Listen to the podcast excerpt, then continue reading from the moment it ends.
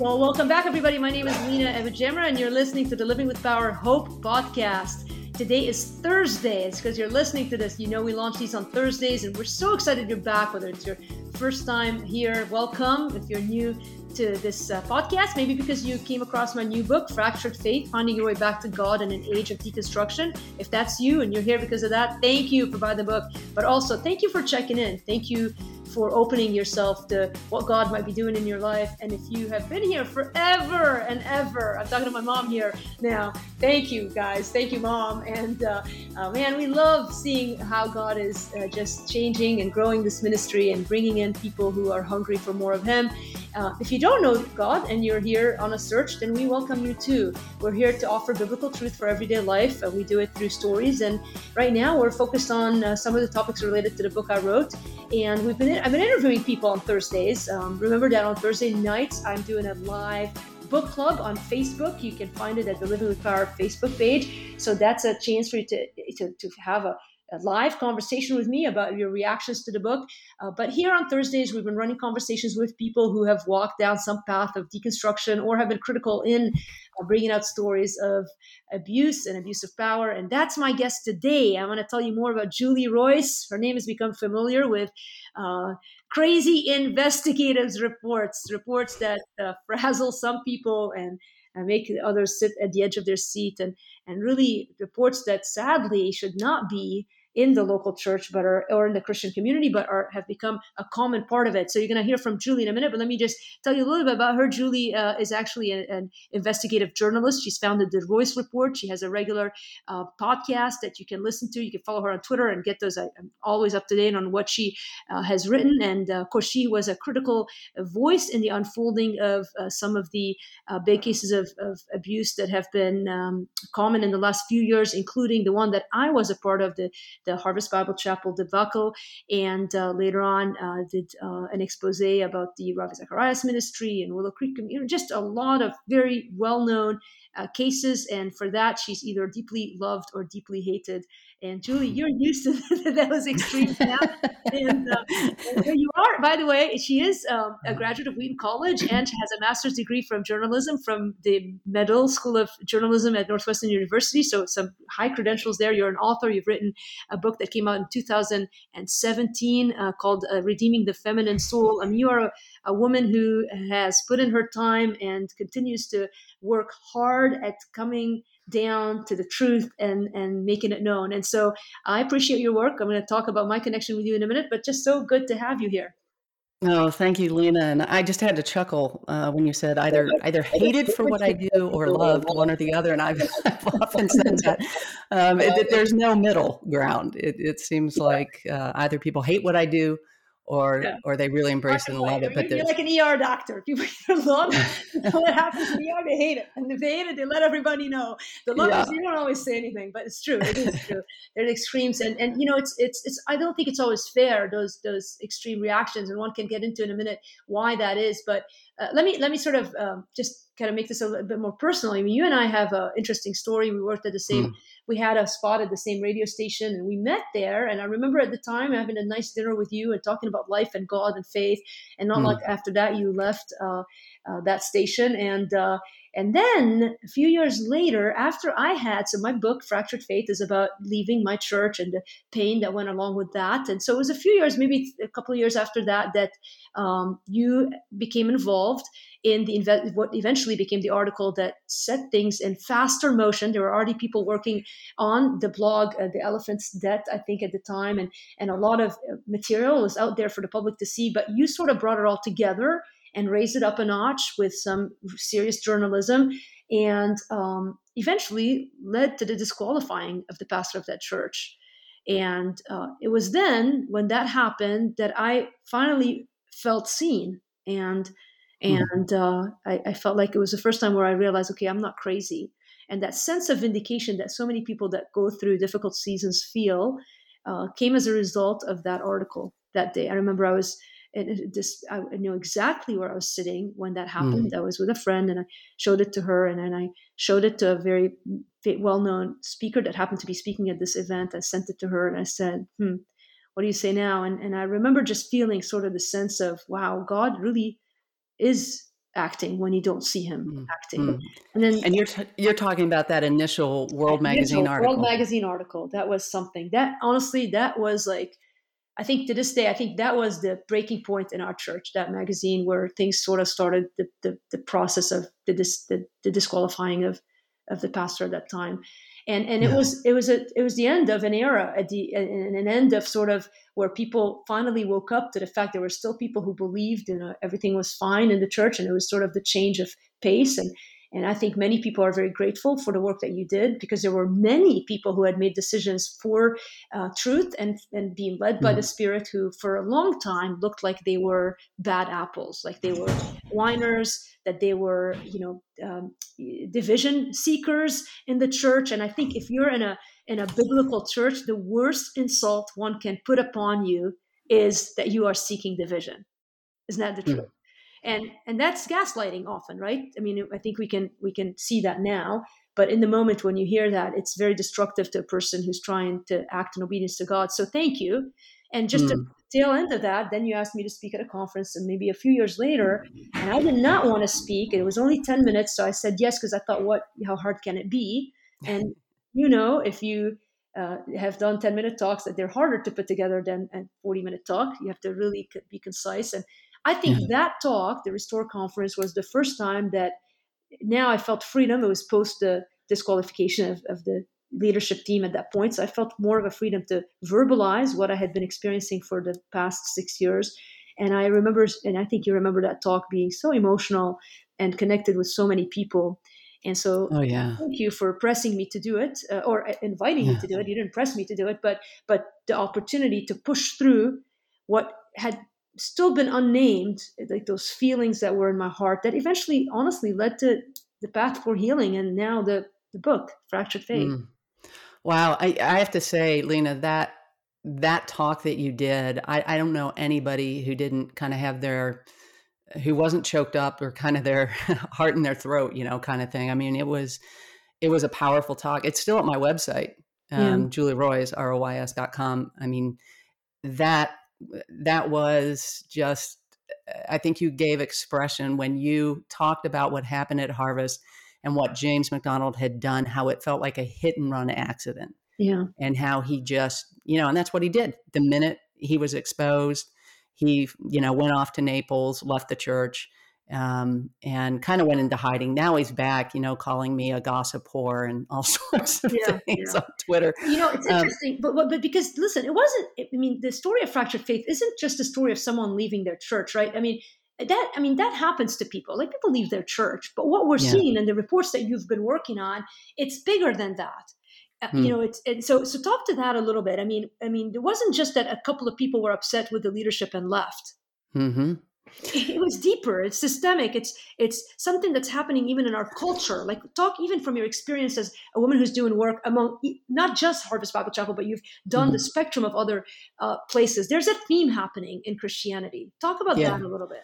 Yeah well first of all i should say that harvest bible chapel investigation was one of the most um, i could say spirit-led investigations that i've ever done there were over 20 people that went on the record. And I remember getting together with, um, I, am trying to think, it was like 20 to 30 people in Dave Corning's living room. Dave Corning was the former um, elder, chairman of the elder board at Harvest for like over 20 years.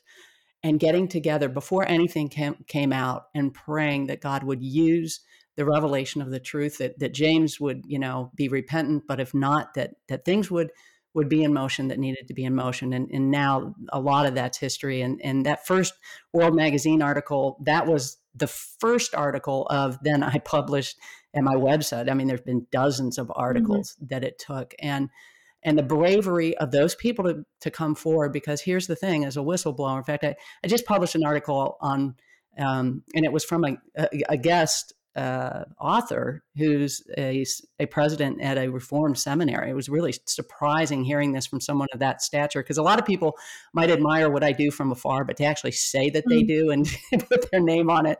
But he, you know, he talked about this is not this is not gossip, but if you come out as a whistleblower, you will get labeled as a gossiper. Mm. And but I think what we're seeing on the heels of the Me Too movement of women coming forward who were abused and finally being believed.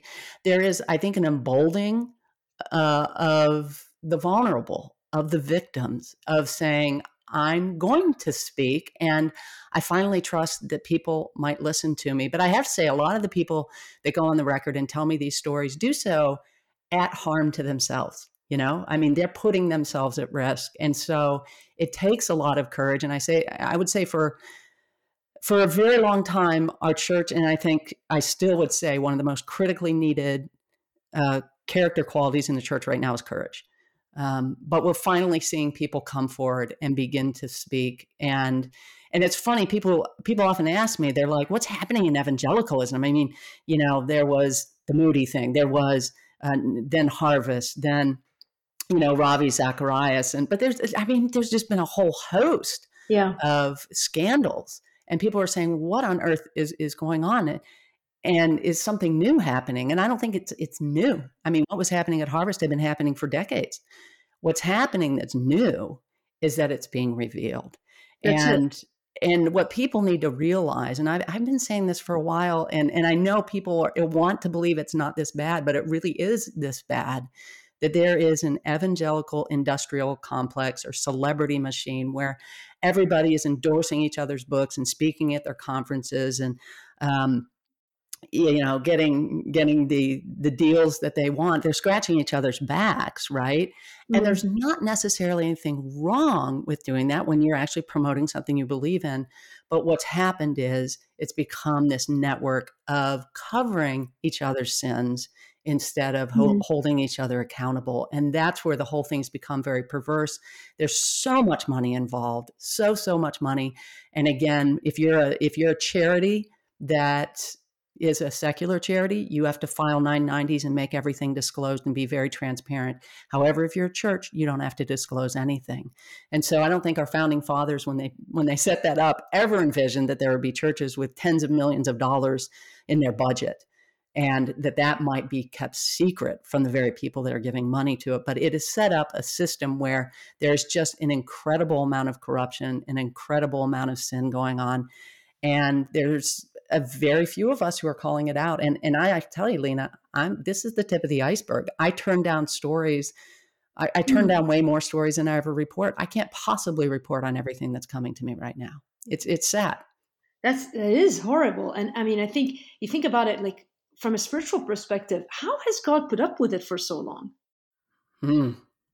Boy, I, I don't know and and God is very patient. I mean, we see that all throughout Scripture, right? I mean, even with the people of Israel, He gave them time and time and time and time again mm-hmm. chances mm-hmm. to turn, and they didn't. And I remember uh, James MacDonald, for example, so many people saying to me, he has been given every opportunity for grace. Mm. Time and time again, that the, the, elders would try to get him counseling, would try, you know, to do something to manage what was an absolutely narcissistic personality and and very self-centered and angry person but he was given all those opportunities to repent and he, he didn't take advantage of them and so um, how god is that patient i don't know but um, speaking of the conference which by the way we have another one coming up in may 2022 and you're going to be speaking i can't i'm, I'm so excited because the first one in 2019 was so powerful and i know so many people have wanted to do uh, a reprise of that conference and it's like well we had covid but now we can mm-hmm. do it again but um, but again, it, it's it's a time where I think God his his bowl of wrath is full. Yeah, it, it's he he's I, I just get that sense with everything coming forward. This is not um, because of anything I've done. It's not anything. I mean, I could pos- I couldn't possibly orchestrate all the people that are coming forward with stories right now. That is a move of God. I think the entire thing is a move of God. And and we know i mean that's that's what he does his his own people and this is what what really before i i started down this road i remember my my pastor was preaching on the prophets for a summer and i remember it just struck me that if god's own people the people of israel the people that he loved the people he rescued from the egyptians right that he called by his own name if his own people, if he didn't spare them public humiliation and carrying off into Babylon, mm. why should we think that he's going to spare evangelicals and Christian leaders who are misusing his name and and doing such awful things. Why should we think he would spare them? And why would we want him to? And so, I mean, yeah, I, as you said at the beginning, like a lot of people don't like what I what I do because they feel like I'm embarrassing Christianity. I'm not embarrassing it. The people who are doing these wrong things are embarrassing it. Right. All I'm doing is exactly what Ephesians 5:11 says, have nothing to do with the fruitless deeds of darkness, but rather expose them. Or 1 Timothy 5:20, something that's hardly ever preached in the church, but it says very clearly, but to those elders who are sinning, you are to reprove before everyone so that others may take warning. And I know right now people are taking warning. I hear it. Like people will joke and, they'll send me, you know, or they'll tell me, or they'll send me emails saying, yeah, you know, we I was talking with Pastor so and so, and he said, "Well, I just don't want to get on the Roys report," you know, and um, and so I'm like, I mean, that's not what I set out to do, you know, per se, but but it's it's good. It is yeah. good if there is a healthy fear of wrongdoing and of if you do wrong, it may be exposed. I think that's a good thing. Well, and the tragedy in these stories at the end of the day, I mean, there's there's a couple of tragedies. One is the victims, right? I mean, you I think about well, particularly like I think you had recently, didn't you have on on your report Ruth Malhotra, who was at the uh, Ravi Zacharias ministry for a long time. I mean, she she went through hell, and there are others. Mm. There was um, the, the uh, what was the name of the first woman who spoke out against Ravi Zacharias? She was on on social Lori Anne media. Thompson. Yes, Lori Anne Thompson. Yeah. And I mean, the pain that these women have had to endure. So there's abused, right? I mean, there's the person who, mm-hmm. there's many others, by the way. There's a huge number of examples. Uh, sadly, someone in very well known denominations, Southern Baptist Convention has had a slew of women who have kind of walked that path. And so there's that tragedy of the actual person who's a victim in this, which it, it does, it seems like one of the chapters in my book is, you know, is is why is God not fair? Like, where is the fairness in this? Like, it seems wrong to me. Like, in the, in the hands of I mean, it, it, there's layers to how bad that is, right? Especially mm-hmm. when the stories turn out to be true. Like for a while, we just malign those people, and then later everybody's going, "Oh, I'm so sorry, I didn't believe it." But it's horrible in the moment. And again, as you said, many have changed their thoughts so that, about that, so that there's been more support to victims, but still not enough. Not enough. I mean, I'm listening to some of the work the, the conversations online, the podcasts that are being done about about uh, of course the now the follow up of the Mars Hill scandal, the Liberty University. Every, I mean, the, I mean, this is sick. And so there's the victims, which is a tragedy, but then the other tragedy, which is sort of like where I was for a while, which is this land of deconstruction, which is, you know, what messed with me was was like going back to the idea like why doesn't god do anything like you know that he's patient with the person who's causing the havoc but on the other hand uh, many, and, and we hear about people who were committed believers you know, Josh Harris is a prime example of, of a person mm. who was in a very corrupt sort of leadership system in his church and of hiding abuse, and now doesn't even claim to be a Christian, though he was, you know, integral in the leadership structure. But I think by the time he woke up and said, "Oh, something's wrong here," he ended up being, "I'm, I'm a Christian now." And so, mm. how long that will go, I don't know. Whether he'll come back to the Lord or not, I, I don't even think he necessarily has an interest in it in coming back. But but I, and so I don't want to, you know, kind of put on him any kind of um, intent that's not there. But all this to say so this phenomenon of deconstruction which is sort of what i talk about in my book that grows out of being in a corrupt system to me that's the second tragedy. And so how many lives now no longer like christians who grew up in the church maybe made a claim to be christians now they're like and, and and and many of those people who have left the church now would say that's the best thing that ever happened to me you know because they see this evangelical complex as not even part of what God would have. Where I, I, I, I don't agree with that. I think that there is truth and you know many of those like people started well and went awry at some point so i don't think everything is bad in those settings but i think it's given an excuse for people who've deconstructed to go well of course i'm no longer christian because look at these guys that's a lot for that leadership structure and celebrity pastor to carry and yet you still sort of don't sense that there's a true repentance among many. I mean, Bill Hybels is a classic example who left to this day. I don't think he acknowledges that he did anything wrong, as, unless I'm not up to date on the most recent Bill Hybels news. No, I mean, as far as I know, Bill Hybels has gone completely underground. Oh, like, I mean, you don't yeah. hear anything. Yeah. So how Hybels. do you, what do you, you know, what do you tell the person who is, is, is like, like where I was, where I was for years. Now I didn't go to the extreme of saying I'm not a Christian, but I was mad at God for a while. I felt betrayed by God. Where I mean, and this is where I felt like you did such a big service to people like myself in that. And I was lucky to have a Julie Roys in a sense because it brought to fruition. I mean, for a while, the Elephant Debt didn't really, you know, do a whole lot. It was, you know, just a gossip monger website that m- most people in leadership at my old church didn't bother to read because they thought it was these were people who were just being divisive. But then you come and you do that work, and now it's like we have a voice. And and now like the pieces start crumbling with saying, "Geez, Louise, like." I've been through hell. And and here like i'm not crazy. So how would you encourage maybe someone even now who might be in a system where they don't feel like they have the power to speak up and they might not have a big enough church to warrant a Roys report but how, how you know they may be stuck? How do you get them to either leave wake up or speak up? How do you encourage them? Well i mean this is something that's come home to me personally because you know for the longest time i was like I, I can do all of this but as long as I have my home support, I'm okay, you know? And now the church that I was a part of um, has its own sex abuse scandal. Mm. And it came on the heels of, uh, you know, there were, I said to my husband, this is kind of strike three, uh, where we just didn't feel like we could, we could trust the leadership anymore.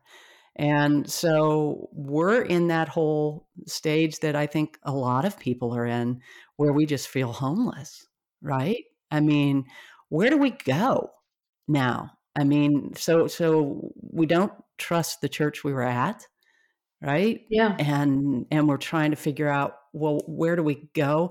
I mean, for me, it hasn't so much been an anger at God. Um, I've and I, I just i thank the lord for this. I have this incredible heritage. Like mm-hmm. my grandpa you know on my mother's side he came to the lord from an abusive alcoholic home eh, which saved his life and saved the life of my, like i wouldn't be here today if it weren't for the lord. I'm sure of it. Um, god rescued him from you know that sort of horrific living situation. And and there's just godly people on that side of my family on my dad's side of the family. Like we can go back to the late 1700s when johann stern came here. You know he was a, a believer from switzerland and came here and planted uh, anabaptist churches in um, pennsylvania. And i have so much godliness in my background and i've seen it lived out in my family in my extended family in you know generations prior to me. And so i know this is real. I know jesus is real. I know he changes lives he changed my life. Like he delivered me from depression that I struggled with for like four years in college. So I know he's real, but I don't know what to do with his church right now because it's a mess. Mm. And mm. and I know that part, you know, some people. I, I know. I, I wish I knew where this quote was from, but it's like one of the you know founding fathers of the religion you know back from the second or third century i think said no man can have jesus as his or god as his father who does not have his church as his mother yeah and, you know, whether we like the church or not, this is our family, right? This is who we belong to. And, and I think there's just a struggling to figure out, okay, who can I trust in the church? Like I, yeah. I'm, I'm going to churches now. Like I went to a church and we've been attending for a while, and I just kind of like it because I can be anonymous. But it's kind of bigger, and I'm just like, what am I doing here? Am I insane? You know? And then we met with the pastor, and he was wonderful. He actually read all my stuff, and he's like, "Man, I don't want to be a, I don't want to be a megachurch pastor. That's not what we're looking at." And um, he was so supportive. Like I remember at one point telling him, you know, you realize I'm a liability, right? if, if I come to your church, I'm a liability, and, and you will get called because it's happened like three times now. When I'm reporting on somebody, they'll they'll find out what church I go to, and they'll call and they'll complain and want the church to like bring some sort of church discipline on me to shut me down. And and i'm like this is what will happen right? And um and and he just i mean he was wonderful. He was like you know i just think you need a church. You need a church home and was very pastoral and um but but i got to say it's just hard for me it's really hard for me um because of what i've seen and what i've been through it's hard to trust any church it's hard to trust church leaders um and and there's certain ways that churches are set up you know, where they don't want to reveal the salaries of the top money yeah. makers at the church. I hate to call them money makers. Okay, the top top and you know salary wage earners at the church, even though every every secular nonprofit does that, and and they want us to give them. You know, I mean, if you're tithing, that's probably tens of thousands of dollars. You know, or I mean, it's a lot of money. Yeah. You know, yeah. over the years, and yet they don't want to even tell us how much they're paying people, the top people. I mean, it, it's stuff like this where it's just really hard. And so, I mean, I'm in it, Lina. I mean, I love Jesus and I love his people. I had somebody in my home yesterday. This is amazing. So, yesterday evening, they happened to drop by, really strong believers. Um, we just love them to death. And uh, she happened to notice that my my stove was out because we had this big spill yesterday. And and I'm like looking behind the stove and just like, dang, I don't want to deal with that. You know, it's as dirty as I'll get out. She's like, oh, let me do it for you. I'm like, no, you can't do that for me. No, no, no. And she like insisted and got down on all fours and was cleaning. Wow.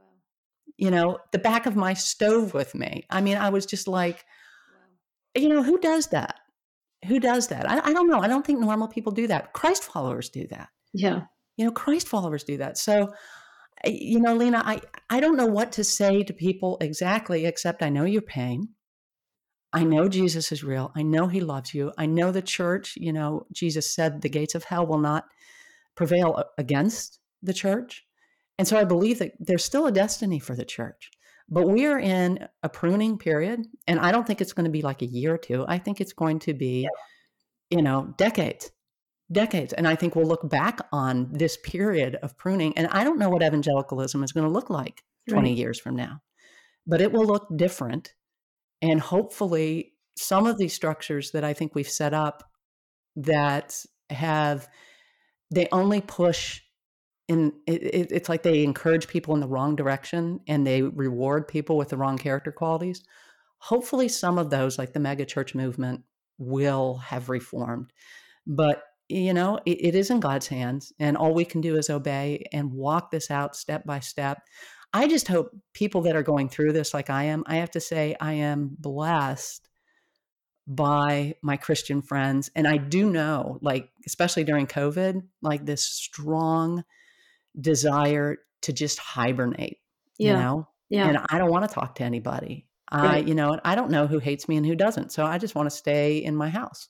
and, eh, you know. yeah, you have an excuse. You can watch it on Zoom now. So what does it matter, right? I mean, it's right. justify it. Yep. And I have had to fight that. Yeah. I've had to fight that and say why, no. Why do you fight it? So I mean, let's say, what about the people who would say, well, I am part of the church just because I don't go to a church. I'm part of the global church, right? I mean, we're part of the body of Christ. It doesn't matter if you go to a local place. Do you like?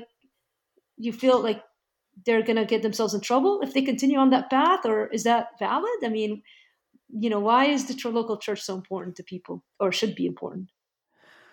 Well, we're called you know, do not give up meeting together, as some are in the habit of doing, but even more as the day of the Lord approaching, right? I mean, that's what well, scripture says. I mean, to be the devil's advocate, I've got these people now who yeah. say, you know, they've got their three Christian friends and they're like, yeah, see, we're meeting, they're having dinner and wine and whatever. You know, it's like, it's a, there's a lot of like reinterpretation of it. I mean, I, I, I don't disagree. I think there's a clear biblical model for meetings of the local church and a local church structure, but it is, I mean, it is an argument that you're seeing millennials and Gen Zs go towards more and more they're not mm-hmm. disclaiming mm-hmm. necessarily Christ. They're certainly mm-hmm. disclaiming mm-hmm. evangelicalism.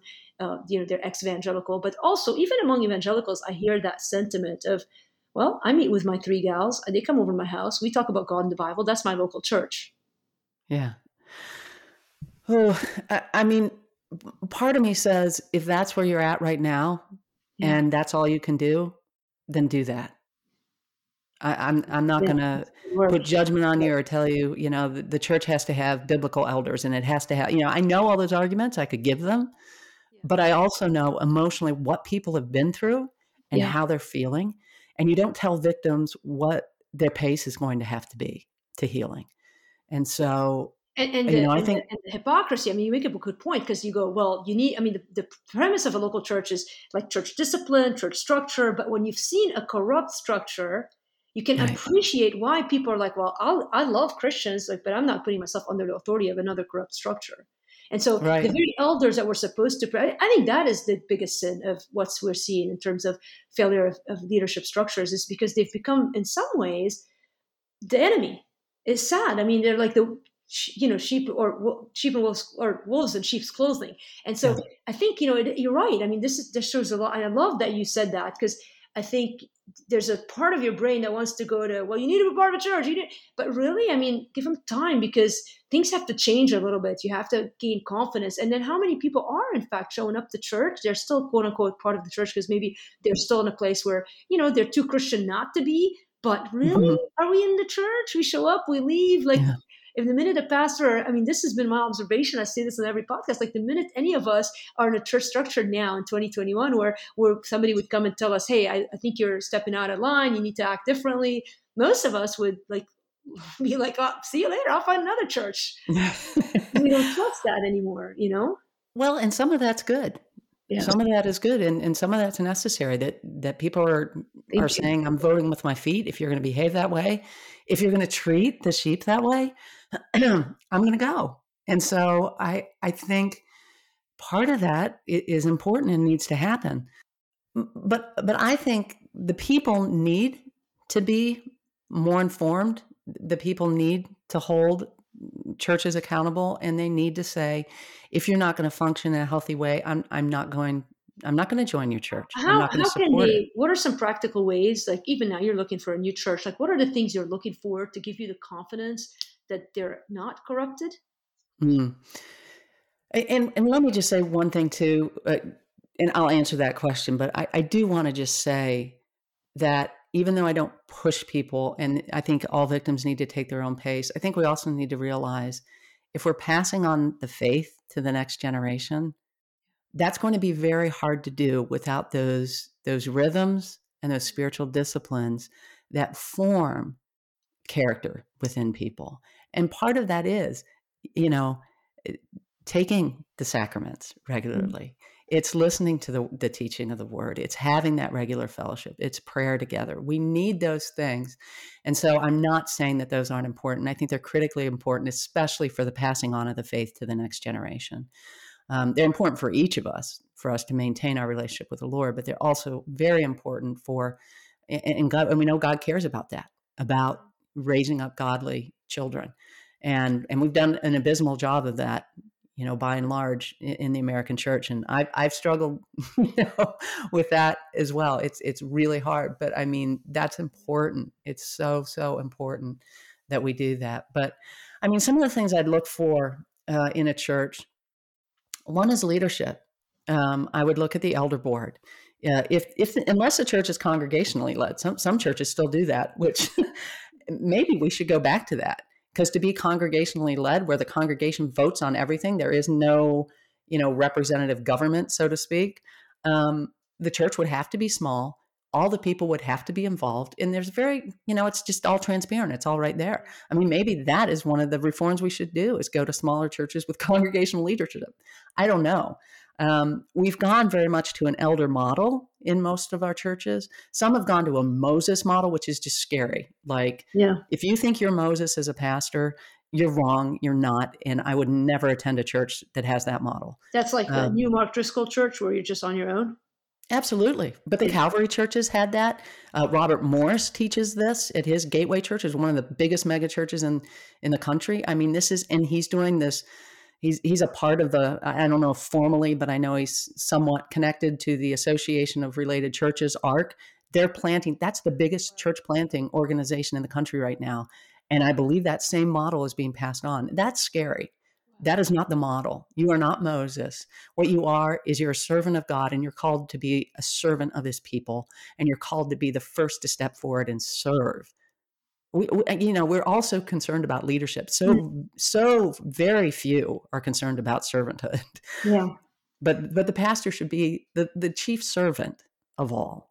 That's what, so I mean, I'm looking for that when I'm looking at a church. I'm looking at the board. Is it independent?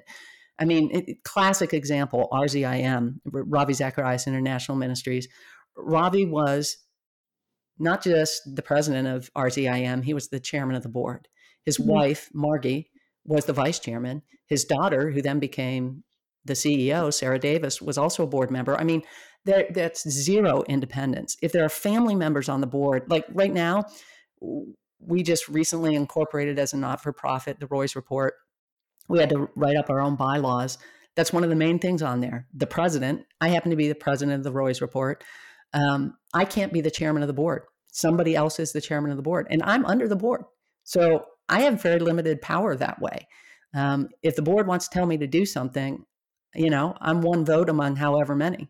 And so I think that's important. We also wrote into the bylaws there can't be anybody who's related uh, on the board.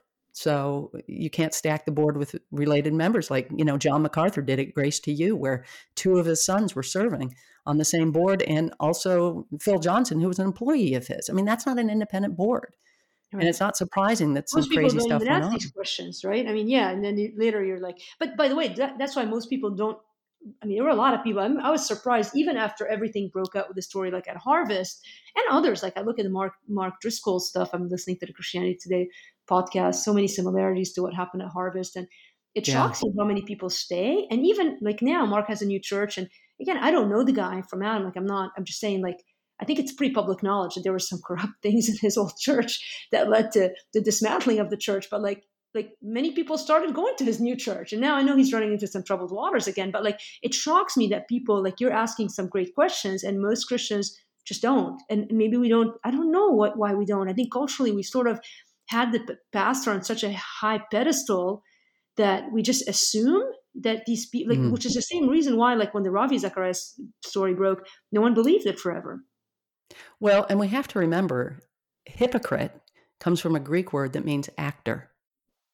Yeah. So they're actors. We have very good actors in the church. And so, will we be fooled? And, and I think this, uh, Lina, honestly, I think when I talk to victims of spiritual abuse, often the thing that's hardest for them is that they can't figure out how did I not know? How did I not know? Can I even trust my own gut? Because I thought this was a spiritual leader who wasn't, you know, he was a wolf.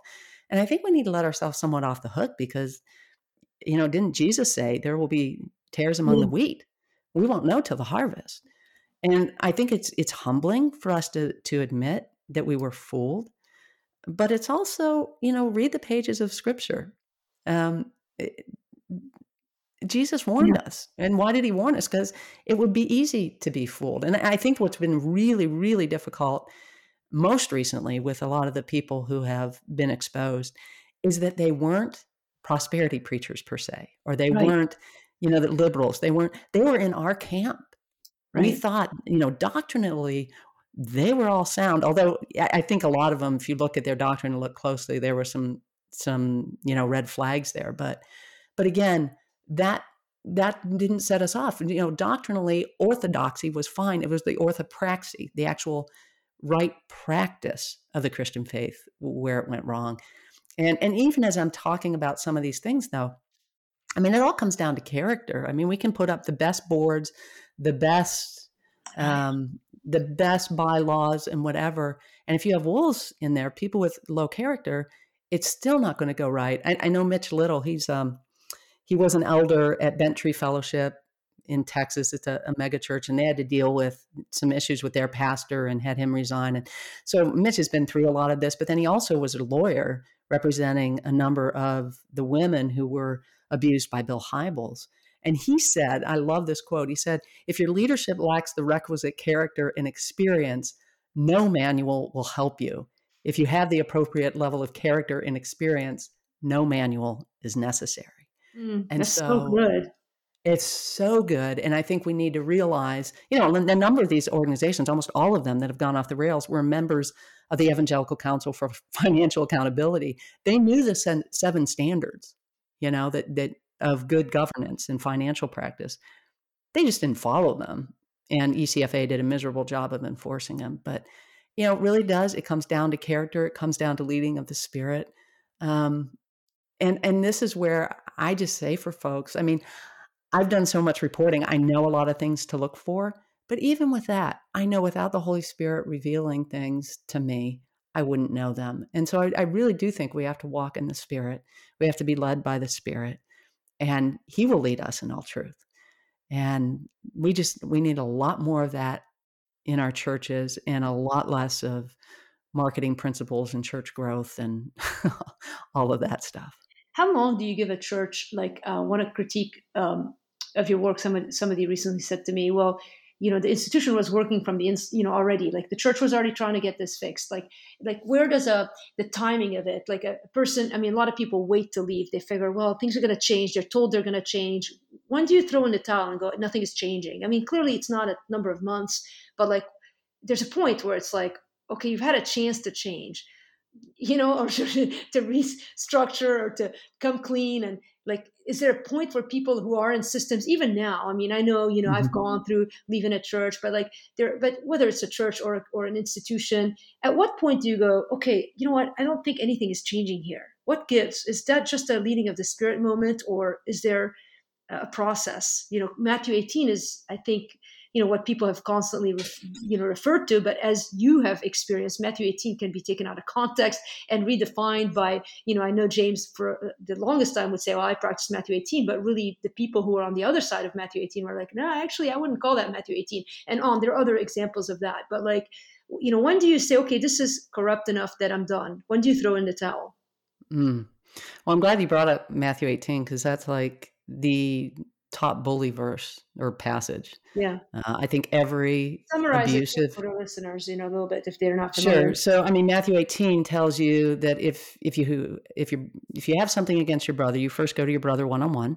If he doesn't listen to you, then you take two or three others with you, and if he doesn't listen to them, then you bring it to the whole church. Again, the the context of that is a personal offense. We're not talking about yeah. leaders in the church who are sinning or abusing their flock. There, I would say the appropriate verse is 1 Timothy 5:20 that talks about publicly exposing sinning elders so that others may take warning. That would be the appropriate verse there. Um, but people will use that, and especially pastors will use that. And I mean, really, we expect uh, um, someone who was abused as a 15 year old to go and confront their abuser one on one. That's what we expect. Are you serious? Um, or we expect someone who's on staff like Lina to go to James MacDonald and confront him with with all the sins and the things he's doing wrong. Like like what's going to happen in that situation? That person's going to get and and often that person already has been spiritually abused and now it's just going to ramp up and it's going to be even worse. I mean that is that is ridiculous. We we do not ask victims to do that and and we should be able to call out publicly. I mean you know you think of um, John the Baptist, for example, he confronted Herod for marrying his brother's wife. He did that publicly. Okay, you could say, well, Herod's not a Christian. Well, what about Paul confronting Peter publicly right. for his sin, or or Jesus and the and the money changers clearing the temple? I mean, there's lots of public confrontations. I, I, I see in the Bible that God is much less concerned about our reputations than He is about His reputation and what's happening in the church. And so He wants those who are, you know, basically conducting spiritual mal- malpractice to be called out, for their sin to be called out. It's all throughout the Old Testament, prophets calling out sin. So I, I, there's there's plenty of precedent for calling out sin. But if you're in a church and you're wondering, boy, is are they going to deal with this or not? One of the main questions to ask is in everything that's happened so far, has the emphasis been on protecting the sheep or protecting the pastor or an abuser?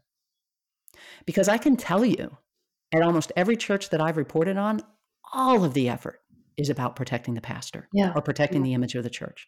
They, they I mean, person after person. I, I, think the most classic example is that video or um, audio of uh, Mark Driscoll where he talks about the Mars Hill bus and about there being a pile of dead bodies behind the Mar- Mar- Mars Hill bus, but he doesn't care. And there's going to be a pile pile more. He's proud says. of it, right? He's proud of it. Absolutely, he is because the mission's all important, and it's not really the mission; it's Mark.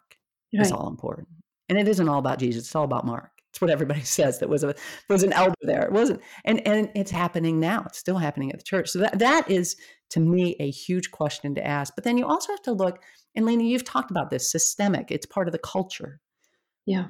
Most often, when there's a toxic leader, the toxic leader, as you know, spawns a toxic culture. And so everyone under that leader has been trained in how to conduct business and support this toxic culture. And they become, and this is really sad. Like I just did a, um, a piece pieces recently on Bethlehem Baptist Church, is John Piper's church for over 30 years. I love John Piper. Some of the stuff he said, I totally disagree with, but I mean, yeah. he was huge for me in my 20s. I mean, when I was trying to figure out should I follow God or not, will this work out best for me? Reading John Piper changed my life. So I'm, I have nothing against John Piper. Love John Piper. Some of the stuff he said about women staying with abusive husbands is is breathtaking. But what's happening at his Which church? he recanted right, for what it's worth a little bit recently. He, he has, you know, to some degree, but but what's happening at his church though is that, I mean, if you listen to um, the three pastors who have left, uh, one has been most vocal, Brian Pickering, but you know, abuse happened. Yeah, yeah. You know, a lot of people were spiritually abused, and that's excused, and it's it's it's you know, apologies are given for it, and and then uh, what was really sad, I thought, was I did I did this podcast with Natalie Hoffman, who was uh, a wife who had been just emotionally and psychologically abused by her husband for the longest time, and she kept coming to elders. But the thing that was sad to me is Jason Meyer, who was John Piper's successor, um, who to me seems, from everything that I've seen, seems like a very godly man. He seems to have a compassionate heart. In fact, he was basically pushed out of the church, according to his resignation letter because he was accused of being too compassionate and coddling people too much which i mean just process that a little bit somebody being pushed out for being too compassionate um, you know but but there's a church where the i don't know if you've seen that thing on the podcast on empathy as a sin by joe rigney who's the head of uh, bethlehem's college and seminary but it's that's breathtaking but but here's a guy that's who, crazy. I just like oh, it's it's unbelievable. like, I mean, wait, what? Like, I mean, where did that, like how do you even get past the title?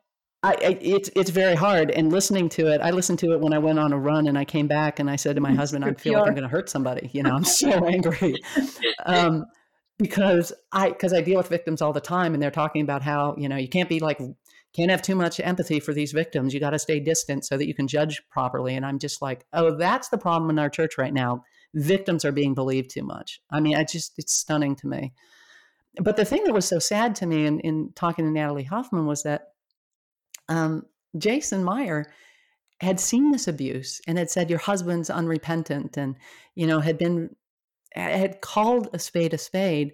But then, because of the culture he was in, this woman then was handed off to other elders and then she was excommunicated from the church because she finally said, I'm not doing this anymore.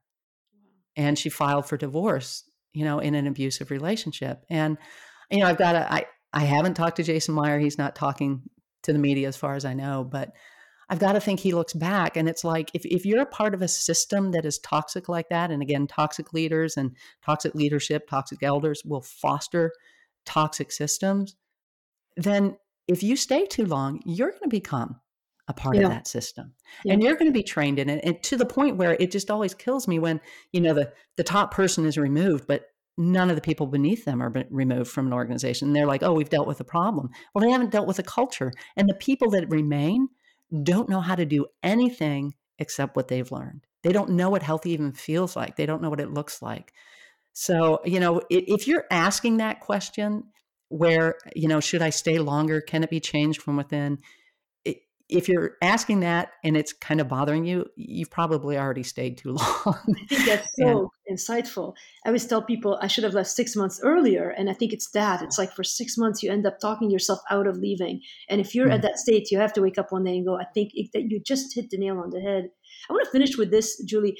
How do you stay tenderhearted? What are this? You mentioned spiritual practices earlier. I mean, uh, it's funny. I, I would imagine, you know, people have accused you of, you know, we talked about being either loved or hated, but like, there's a sense people want to make you seem like oh she's just angry she's just bitter but really every time i've talked to you you're you're the opposite of that. You, you mm. genuinely are the opposite of that and i don't i'm not even talking about like i talk fast you talk you know very you know beautifully you know spoken person i don't even mean that. Like i can sense that you are a tenderhearted sensitive to the lord christian. Uh, you don't mince words but you have a softness to your heart. How do you maintain that when you see all the ugliness around you I, th- I think one of the chief ends of discipleship is not just that our behavior looks like Christ, but that our desires, our heart, that we feel what God feels. I can say I was motivated in blowing the whistle and beginning to report on this corruption, I was motivated by a brokenheartedness over the state of the church. I mean, how can Jesus look at the state of his church and see what's happened and not weep over it? I think we don't weep enough for what's happening from within. I mean, it kills me that we point our figures, fingers outside of the church and yet we're not dealing with the sin in our own camp. And, and our heart isn't breaking for what breaks God's heart. And so to me, walking with Jesus means that my heart will break for what breaks his. And so that's been core to, to stay connected with Jesus. I, have there been times when I've been extraordinarily angry? Yes. In fact, there have been times when I've been accused of being angry, and I've, I've looked at people and said, Why aren't you angry? Right. There is a time to be angry. God is has anger, experiences anger. That's all throughout scripture. He's not some sort of, you know, emotionless robot. He has feelings. He and and so I, I I really do think we need to stay connected with Jesus. We need to know there is a difference between Jesus and some of the people who claim to be representatives of his. And we really just need to press into his heart. We need to stay close with him. We need to stay connected with him. We need to come to him with all of our anger. I mean, I'm sure you've done that, Alina. And where you have, there are times when you just pour out your heart to the Lord and you're angry. And and you need brothers and sisters around you. You really do. Do not give up on other believers. You need those close believers. Um, and I know a lot of people don't have that. And so uh, I would say pursue it ask for it, pray for it, because um, those other believers in my life. I mean, I've had believers who have said, uh, good friends of mine who have said, Julie, go through the Old Testament and just begin looking at all the times God confronts sin. Mm. And I began doing it. And you know what? What what came out to me was that every single time his heart is that they would repent and he could show them mercy. And that really spoke to me. Um, yes, should I call these things out? Should we report the truth? Should we? Yes. But we need to remember that God's heart is always for repentance, is always that He might be able to show grace and mercy. And again, if our heart reflects His, that will be our desire as well. That's so good. How can people support you in your work, Julie? How can they reach you also? Um, yeah, thanks for asking. Um, through the website, we have a contact form. You just go to Julie Roys, spelled R O Y S dot com, or the Roysreport dot com. That'll send you there as well. Um, and you can just fill out the contact uh, information there, and the, that comes directly to me. Uh, you can also reach me on Facebook. It's at Reach Julie Roys, or Twitter, same at Reach Julie Roys uh, you can reach me through there and um, always really happy to connect with people. So and how can you support me? Please pray for this ministry. Pray for me. I know there are people praying for my family and i've really appreciated that. God has worked in amazing ways the past few years through our family and very grateful for that um, and support i mean a lot of the reason that a lot of the christian media doesn't report some of these things is because they're getting their support from major Christian organizations that if they report the truth, that that support may be pulled.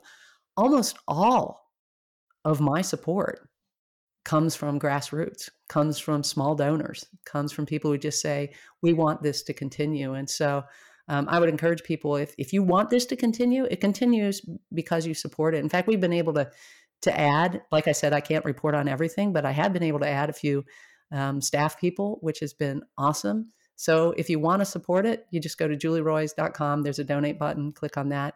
Um, and we just really appreciate those gifts. Can't do them, do it without them.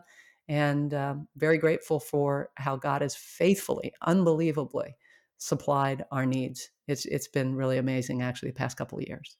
Uh, I love hearing that, and I, I, love what you're doing, and I'm grateful for you, Julie. I, I thank you for this time. This conversation is riveting.